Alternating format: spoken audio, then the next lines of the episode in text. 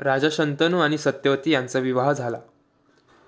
त्यांचा सुखी संसार सुरू झाला. पुढे लवकरच त्यांच्या संसार वेलीवर दोन फुले आली. चित्रांगद आणि विचित्रवीर्य विचित्रवीर्याच्या जन्मानंतर एक वर्षाने वृद्ध शंतनू मरण पावला. सत्यवती विधवा झाली. भीष्मांनी तिचे सात्वन करून चित्रांगदाला समारंभपूर्वक हस्तिनापुराच्या सिंहासनावर बसवून त्याला राज्याभिषेक केला व त्याच्या नावाने भीष्म राज्य कारभार पाहू लागले. भीष्मांनी अनेक युद्धे करून हस्तिनापुराचे राज्य आणि संपत्ती यांची वाढ केली.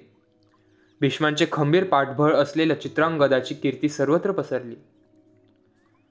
परंतु परंतु गंधर्वांचा राजा चित्रांगद याला हस्तिनापुराच्या चित्रांगदाची ही कीर्ती सहन झाली नाही. त्याने हस्तिनापुरावर हल्ला केला.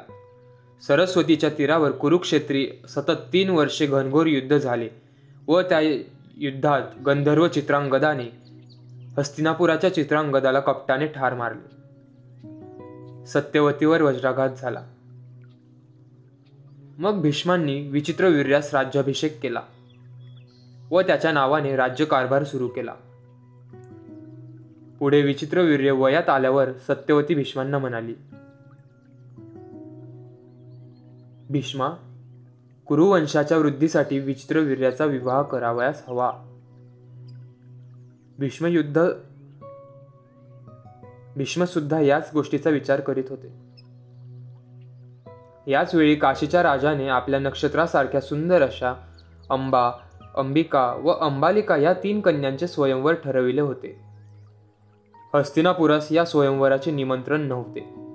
त्यामुळे भीष्म अत्यंत क्रुद्ध झाले. कुरुवंशाचा हा अपमान आहे असे त्यांना वाटले म्हणून त्यांनी या राजकन्यांचे बळजबरीने हरण करण्याचे ठरविले.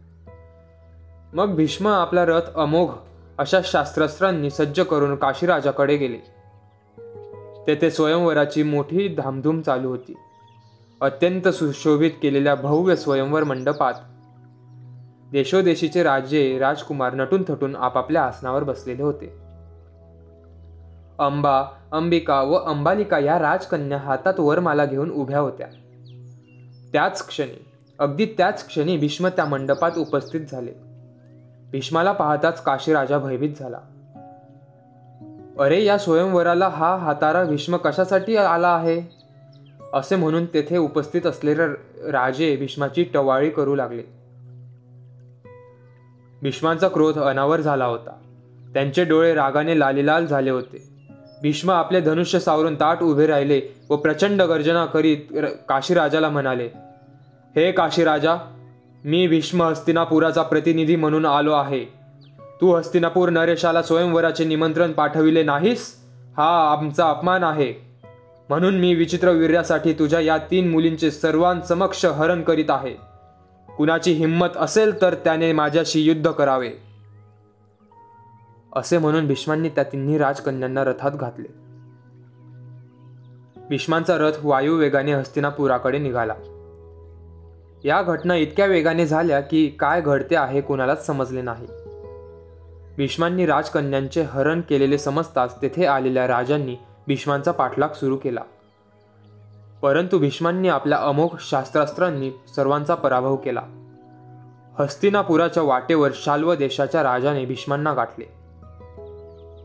त्याला स्वतःच्या सामर्थ्याचा फार मोठा गर्व होता. परंतु भीष्मांनी त्याचा संपूर्ण पराभव केला. भीष्मांचा पराक्रम पाहून इतर राजे घाबरून पळून गेले. अशा प्रकारे सर्व क्षत्रिय राजांचा पराभव करून भीष्म तीन राजकन्यांना घेऊन हस्तिनापुरास परत आले. भीष्मांनी त्या तिन्ही राजकुमार राजकन्या सत्यवतीच्या स्वाधीन केल्या. सुंदर अशा या राजकन्यांना पाहून सत्यवतीला आनंद झाला. भीष्मांनी त्या तिन्ही राजकन्यांचा विवाह विचित्र वीर्याशी करण्याचे ठरविले. तेव्हा त्या तिघींपैकी सर्वात मोठी अंबा. ती भीष्मांना म्हणाली महाराज मी यापूर्वीच शा शाल्य राजाला मनाने वरले आहे. आम्ही एकमेकांना विवाहाचे वचनही दिले आहे. माझ्या वडिलांनाही हे पसंत असून स्वयंवरात मी त्यांनाच वरणार होते. शाल्याशिवाय इतर पुरुष मला वडील बंधू समान आहेत. म्हणून कृपा करून मला शाल्व राजाकडे परत पाठवा. अंबेचे हे बोलणे ऐकून भीष्मांना वाईट वाटले. ते म्हणाले अंबे मला हे तू त्याच वेळी सांगितले असतेस तर मी तुझे हरण केले नसते. शाल्व राजाला तू मनाने वरले असशील तर मी तुझ्यावर कोणतीही सक्ती करणार नाही. तू खुशाल परत जा. असे सांगून भीष्मांनी तिला सन्मानपूर्वक काशीराजाकडे परत पाठविले. मग योग्य मुहूर्तावर अंबिका आणि अंबालिका यांचा विचित्र वीर्याशी मोठ्या थाटात विवाह करण्यात आला.